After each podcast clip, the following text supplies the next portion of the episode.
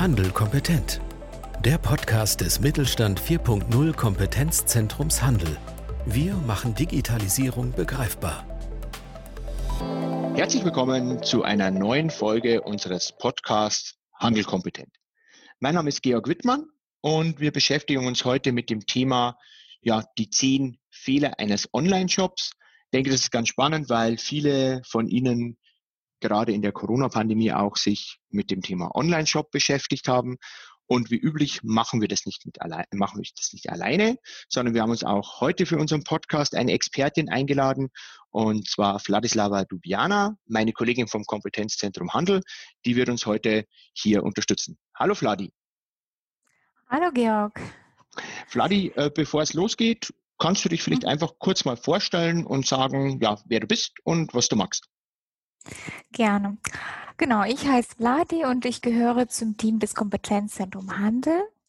Und im Kompetenzzentrum Handel bin ich ähm, unter anderem für die Themen wie Online-Shop-Fitness, Bezahlprozesse und Digitalisierung auf der Fläche verantwortlich. Tätig bin ich beim IHI Retail Institut in Köln und äh, da habe ich im Bereich der Online-Shop-Zertifizierung gearbeitet, habe dementsprechend viele Online-Shops gesehen und geprüft und möchte somit auch meine Erfahrungen teilen.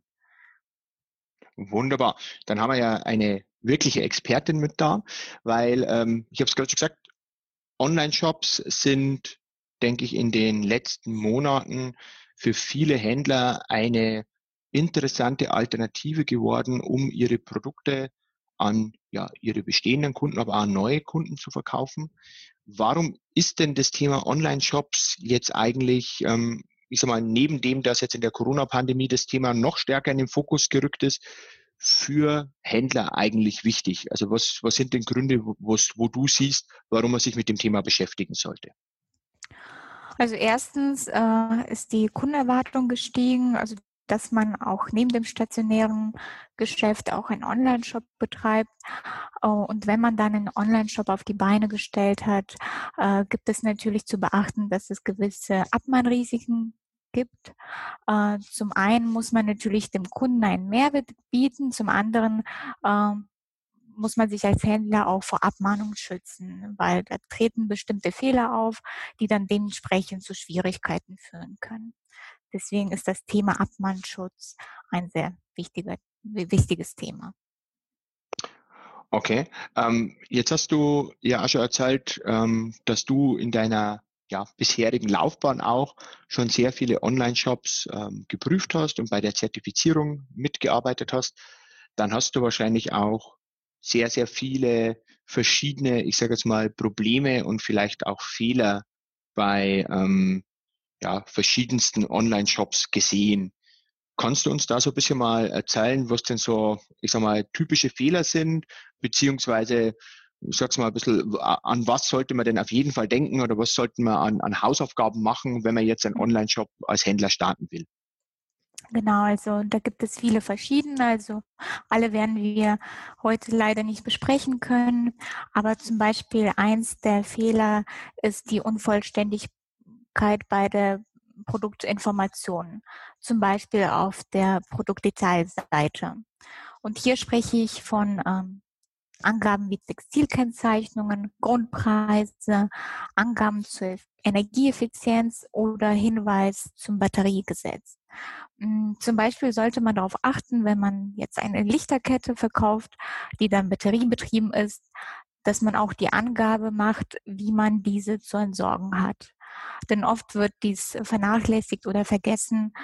Ähm, es reicht zum Beispiel auch ein Link zu der entsprechenden Rubrik Umwelt und Entsorgung, aber diese Information sollte auf jeden Fall enthalten sein. Auch zum Beispiel bei loser Ware, bei Flüssigkeiten sollte auch eine äh, Angabe zum Grundpreis zum Beispiel enthalten sein. Also solche ähm, Dinge sind schon sehr wichtig. Da, ähm, ein weiterer Fehler bezieht sich auf ähm, die Angabe, wann der Vertrag zustande kommt. Ähm, dies erfolgt in der Rubrik AGB, also allgemeine Geschäftsbedingungen. Und ähm, das kann zum Beispiel, also der Zeitpunkt, wann der Vertrag zustande kommt, ähm, kann unterschiedlich sein. Es kann entweder beim Betätigen des Bestellbuttons äh, erfolgen oder wenn die E-Mail versendet wird, dass ähm, die Bestellung eingegangen ist. Und damit der Kunde weiß, ähm, wann genau das erfolgt, müsste die Information für ihn ähm, jederzeit verfügbar sein. Das heißt, am besten eine Rubrik ähm, allgemeine Geschäftsbedingungen auf jeder Seite einrichten, so dass sie von jeder Seite aus erreichbar ist. Ähm, ein dritter Fehler oder ein weiterer Fehler bezieht sich auf die fehlende Information äh, in der Rubrik Widerrufsrecht bezüglich der Kostenübernahme bei der Rücksendung. Ähm, hier muss man genau nennen, wer trägt denn jetzt die Rücksendekosten? Ist das der Händler? Ist das der Kunde? Vielleicht ist es bei den Lieferungen äh, in Deutschland unproblematisch, aber wenn das eine Auslandslieferung ist, dann können die Rücksendekosten schon ziemlich hoch für den Kunden sein. Und ähm, ja, aus diesem Grund muss auch die Rubrik Widerrufsbelehrung äh, von jeder Seite aus erreichbar sein. Ähm, denn das ist eine Information, die man vorher bekommen möchte, also bevor man den Bestellvorgang überhaupt ausführt. Ja, eine weitere, ein weiterer häufiger Fehler oder ein weiterer Fehler, den äh, die Händler machen, ist, dass sie keine Checkbox einrichten äh, für den Hinweis zur Einwilligung der Nutzung und Speicherung der Daten. Äh, das kann zum Beispiel bei der Registrierung sein, bei der Newsletter-Anmeldung sein oder bei der Bonitätsprüfung. Ähm, die Checkbox sollte auch nicht voran, also vorangekreuzt sein, sie sollte nicht voraktiviert sein. Der Kunde muss diese aktiv ähm, betätigen. Und ähm, zum Beispiel bei der Registrierung ähm, müsste neben dem Anmeldeformular zum Beispiel so ein Hinweis erfolgen. Ähm, wenn Sie ein Kundenkonto eröffnen, willigen Sie damit ein, dass Ihre Bestandsdaten wie Name, Adresse sowie Ihre Nutzungsdaten, Benutzername, Passwort gespeichert werden. Das ist jetzt als Beispiel. Ähm, am besten sollte man auch auf die Rubrik der Datenschutz äh, verlinken, um dann mehr Informationen zu erhalten, wie lange die Daten gespeichert werden, welche Daten genau gespeichert werden und so weiter. Und ähm, ja, noch ein Fehler ist, ähm, zum, also das ist nicht nur ein Fehler, das ist eine Fehlerquelle, würde ich so bezeichnen. Das ist die letzte Bestellseite. Ähm, manchmal ist es so, dass der Bestellbutton zu früh folgt und dass der Kunde eine Bestellung absendet, obwohl er seine Daten überhaupt noch nicht nachgeprüft hat äh, oder aus Versehen. Und ähm, wie die letzte Bestellseite überhaupt aufgebaut ist, ist in der sogenannten Buttonlösung definiert. Ähm, und zwar, wenn man jetzt auf der Seite von oben nach unten geht, dann ähm, müsste man zunächst die persönlichen Angaben sehen, wie Name, Adresse, äh, dann den Hinweis, dass man die Widerrufsbelehrung gelesen hat, äh, hier auch mit der Angabe der Widerrufsfrist und ähm, ja, der Verlinkung zum Widerrufsrecht. Und dann folgt die Zusammenfassung des Warenkorbs. Das heißt, der Artikel wird da beschrieben, die Menge, die Preisangaben, und dieser Warenkorb sollte auch hervorgehoben werden. Also man soll deutlich sehen, das sind die Pflichtinformationen und äh, diese Artikel habe ich jetzt in den Warenkorb gelegt und werde sie gleich dann kaufen. Und unmittelbar unterhalb des Warenkorbs ist dann der Bestellbutton und auch dieser sollte dann hervorgehoben werden, ähm, so dass man weiß, damit werde ich jetzt die Bestellung absenden. Okay, also das ist ja schon eine ganze Batterie an, ich sag mal, äh, Fehlern oder äh, mhm. Hinweisen, an die sich ein äh, Online-Shop-Bauer oder jemand, der sich damit beschäftigt, ja mal an denen sich orientieren sollte. Ähm, jetzt vielleicht mal, bevor wir auch weitermachen, die Frage, da gibt's wirklich äh, in deiner äh, äh Zeit beim EAI, als du ähm, dort auch diese Zertifizierung mitgemacht hast, es gibt wirklich viele Shops, die hier noch Probleme haben, weil ähm, momentan erscheint es mir irgendwie so, ähm, das sind jetzt alles Sachen, da hat, hat man eigentlich schon mal was davon gehört. Also soll es jetzt eigentlich nicht ähm, ich sag mal, so, so schwierig sein, daran zu denken, an diese Basics. Aber es gibt immer noch welche, die hier Schwierigkeiten haben. Verstehe ich das richtig? Ja, es ist so, dass ähm, auch äh, nicht alle Shop-Systeme äh, diese Anordnung erlauben. Also manchmal ist es technisch nicht umsetzbar und ähm, größere Händler haben da vielleicht mehr Budget, um solchen Abmahnungen entgegenzuwirken. Also die sehen da jetzt äh, nicht die große Gefahr der Abmahnung. Ähm, aber bei den kleinen Händlern kann das schon sehr äh, teuer werden. Also da gibt es nach wie vor äh, leider Fehler, die dann ja zu Problemen führen können. Okay, okay. Also für alle, die zuhören, wichtiger Punkt, da diese Fehler auch vermeiden, weil ähm, da kann man häufig sich dann auch sozusagen ins eigene Fleisch nochmal schneiden. Jetzt hast du ein paar Fehler genannt, äh, Fladi.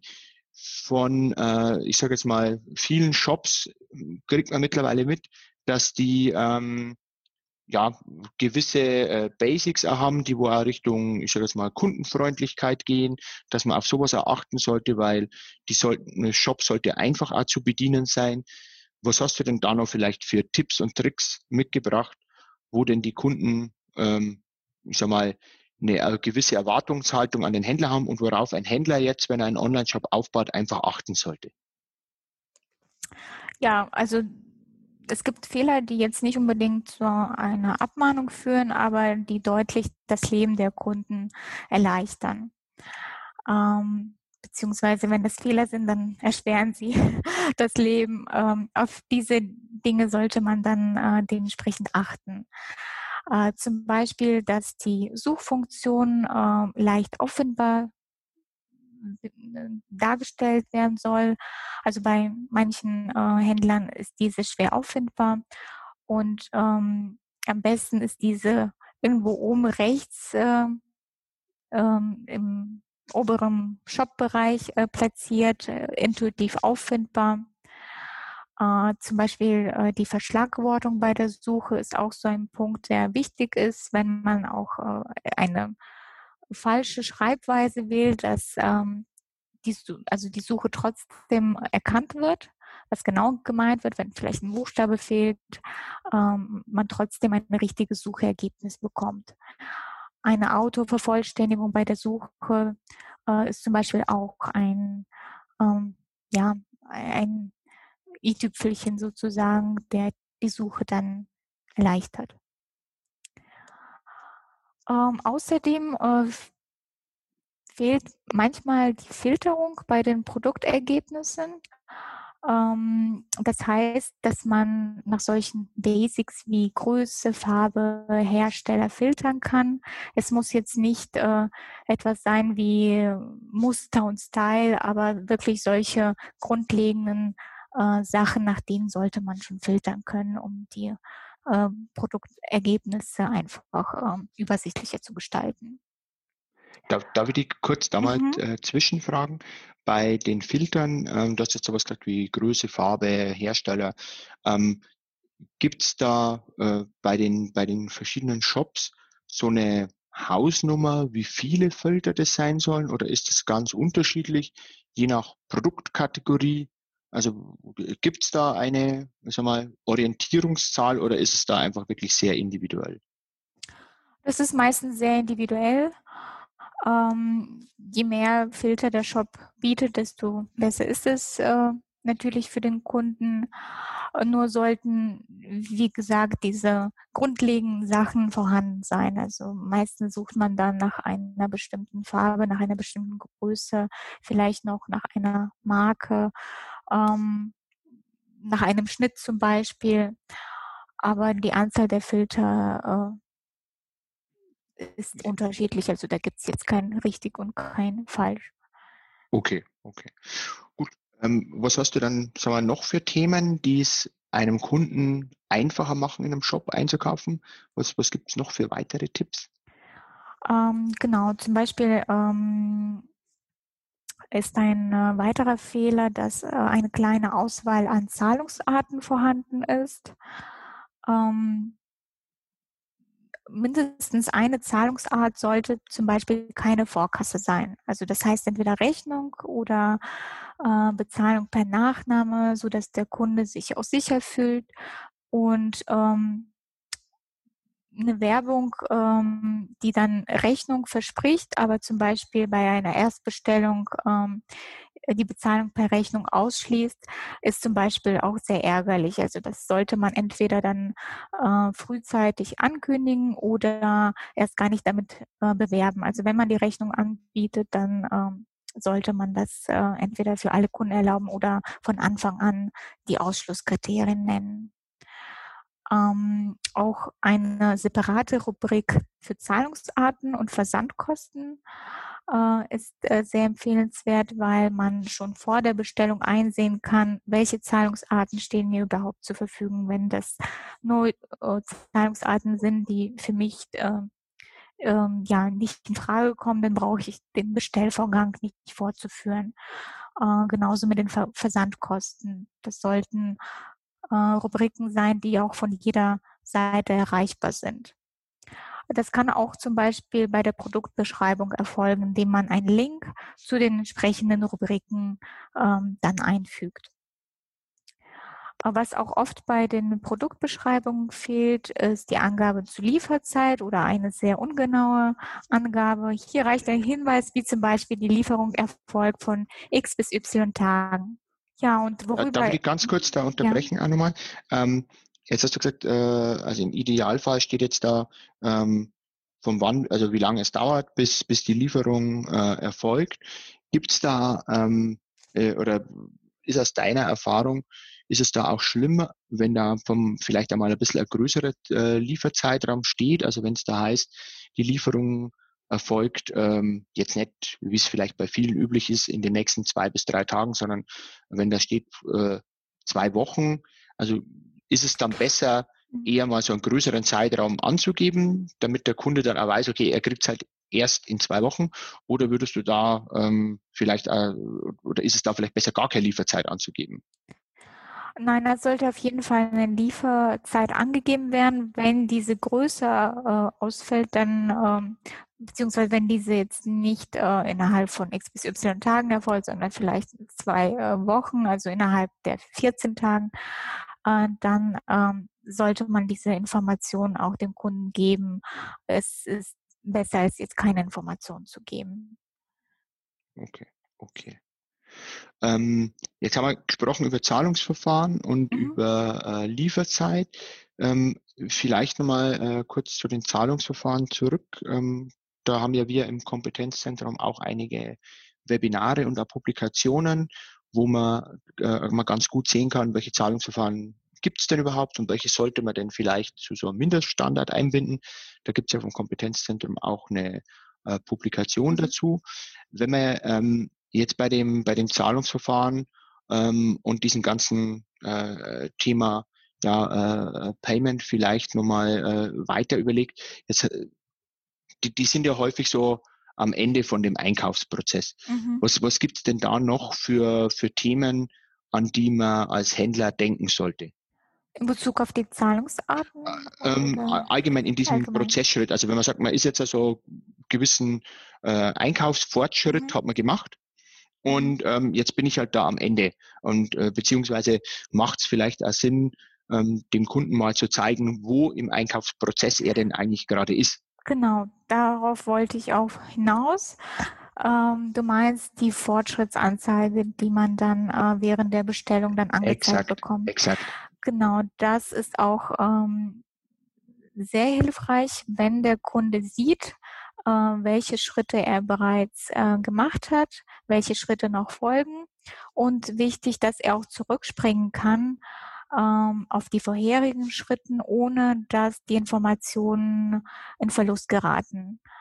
Ähm, was auch sehr wichtig ist, dass man dann die Daten im letzten Bestellschritt nochmal korrigieren kann, also die Adresse oder äh, die Anzahl äh, der Artikel im Warenkorb, also dass man da auf jeden Fall eine Möglichkeit hat zu korrigieren, ohne dass die Daten verloren gehen und dass man nochmal die Bestellung von vorne beginnen muss. Okay, okay. Ähm, ja, und ähm, wenn ich da auch noch einen Hinweis zum gerne. Anfang der Bestellung äh, bringen darf, dann ähm, ist es so, dass ich persönlich mich oft darüber ärgere, wenn ich einen Artikel in den Warenkorb lege, dass mir nicht angezeigt wird, äh, dass dieser Artikel jetzt äh, sich im Warenkorb befindet oder dass der Hinweis etwas versteckt ist. Da wünscht man sich als Kunde, dass man einen Hinweis bekommt, ähm, dass man entweder jetzt weiter einkaufen kann, äh, beziehungsweise wie viele Artikel jetzt im Warenkorb sind. Ähm, das sollte schon übersichtlich sein und äh, dem Kunden klar ersichtlich. Okay, also das ist ja jetzt der ja, ganze. Das waren so die wichtigsten Fehler aus äh, meiner, also von meiner ähm, Sicht. Und ähm, es gibt natürlich viele weitere. Ähm, genau. Und hier sollte man auf jeden Fall äh, uns, das Kompetenzzentrum, ansprechen, aber es gibt auch weitere Stellen, wo man Hilfe bekommen kann. Da wollte ich, da wollte ich gerade fragen, Fladi, ähm, jetzt hast du natürlich die Erfahrung aus deinen zahlreichen ähm, ja, Shop-Überprüfungen und hast jetzt mal diese ganze Bandbreite, diesen ganzen Blumenstrauß an Fehlern, Hürden, Tipps und Tricks uns mal zusammengetragen. Ähm, jetzt hast du ja gesagt, das Kompetenzzentrum kann man ansprechen. Ähm, vielleicht da gleich ein bisschen vorweggegriffen. Es wird hier auch einen kleinen Leitfaden des Kompetenzzentrums geben, ähm, wie ich einen Online-Shop aufbaue, an was ich da oder auf was ich da achten sollte. Ähm, es gibt aber neben diesen, ich sage jetzt mal, eher allgemeinen Informationen gibt es ja auch noch die Unterstützung durch ähm, ja, Lösungsanbieter. Kannst du da vielleicht auch noch mal kurz dazu sagen, weil äh, die haben ja häufig auch einen rechtlichen Teil, aber auch ähm, helfen ja den, den Shops auch bei anderen Themen. Genau, also sind zum Beispiel Rechtskanzleien, äh, die auf E-Commerce spezialisiert sind, wie zum Beispiel IT-Rechtskanzlei, Händlerbund, Janolo ähm, diese bieten dann ähm, Rechtstexte an, die auf jeden Fall äh, abmahnsicher sind. Ähm, es gibt aber auch Siegelanbieter, äh, wie zum Beispiel Trusted Shops, TÜV oder auch äh, beim EHI, den äh, EHI geprüften Online-Shop. Äh, und ähm, hier folgt auch eine äh, detaillierte Prüfung, auch äh, was den Bestellvorgang äh, angeht, was äh, die Usability angeht ähm, und auch die Rechtstexte dementsprechend. Also das schafft auf jeden Fall, äh, also bietet Hilfe und äh, schafft auch Vertrauen bei dem Kunden, wenn man äh, so ein Siegel dann auf der Seite trägt. Okay. Darf ich eine Frage noch kurz zu den Siegeln, also jetzt vielleicht auch konkret an euren EHI äh, Prüfprozess. Ähm, wann sollte man da mit einem, äh, mit einem Siegelanbieter Kontakt aufnehmen, wenn ich den Shop jetzt gerade plane oder wenn der Shop schon da ist oder würdet ihr den auch abnehmen in einer noch nicht öffentlich zugänglichen Version oder wie, wie funktioniert sowas? Genau, also der Shop äh, muss noch nicht äh, dafür online äh, gehen, aber äh, es sollten schon die Texte sollten eingebunden werden, also zum Beispiel die Produktbeschreibungen, ähm, auch die Rechtstexte, damit man etwas zu prüfen hat. Ähm, also das sollte schon ein fertiger Shop sein oder zumindest der größten Teil äh, jetzt abdecken, damit man auch die Texte prüfen kann. Also damit alle Rubriken vorhanden sind, ähm, damit äh, alle Produktbeschreibungen da sind, äh, damit der Warenkorb auch geprüft werden kann am Anfang und dann im letzten Bestellschritt. Ähm, und wenn der Online-Shop dann äh, live geht, dann äh, wäre er dann bereits äh, zertifiziert. Äh, oder dann, wenn man bereits einen Online-Shop hat, kann man das auch jederzeit äh, beantragen und äh, die Prüfung dann ähm, ähm, möglich machen. Okay. Ja, Flali, dann sage ich an der Stelle mal sehr vielen Dank, dass du uns einen Einblick in, ja, ich nenne es jetzt mal diese typischen Fehler beim Aufbau eines Online-Shops gegeben hast und, und auch Tipps und Tricks, wo man Hilfestellung bekommt. Also dafür schon mal vielen, vielen Dank. Ich bedanke mich ebenfalls. Wunderbar. Ich hoffe, das war äh, informativ für unsere Händler und äh, falls Fragen auftauchen, ähm, ich bin auf der Seite Kompetenzzentrum Handel, bin ich äh, mit meinen Kontaktdaten vertreten und äh, man kann mich jederzeit anschreiben und ansprechen. Ich helfe gerne weiter. Dann sage ich an der Stelle auch nochmal äh, vielen Dank. Weise nochmal auf den bald erscheinenden Leitfaden zum Thema Aufbau eines Online-Shops hin, der auf der Webseite erscheint und wünsche allen Zuhörern weiterhin gute Geschäfte und hoffe, dass wir uns bei einem der nächsten ja, Podcasts, Webinare des Kompetenzzentrums wiedersehen oder wiederhören. In diesem Sinne, nochmal an alle vielen Dank, dass Sie mit dabei waren. Auch nochmal extra an die Fladi und bis zum nächsten Mal. Mit Mittelstand Digital unterstützt das Bundesministerium für Wirtschaft und Energie die Digitalisierung in kleinen und mittleren Unternehmen und dem Handwerk. Weitere Informationen finden Sie auf unserer Webseite unter www.kompetenzzentrumhandel.de und auf www.mittelstand-digital.de.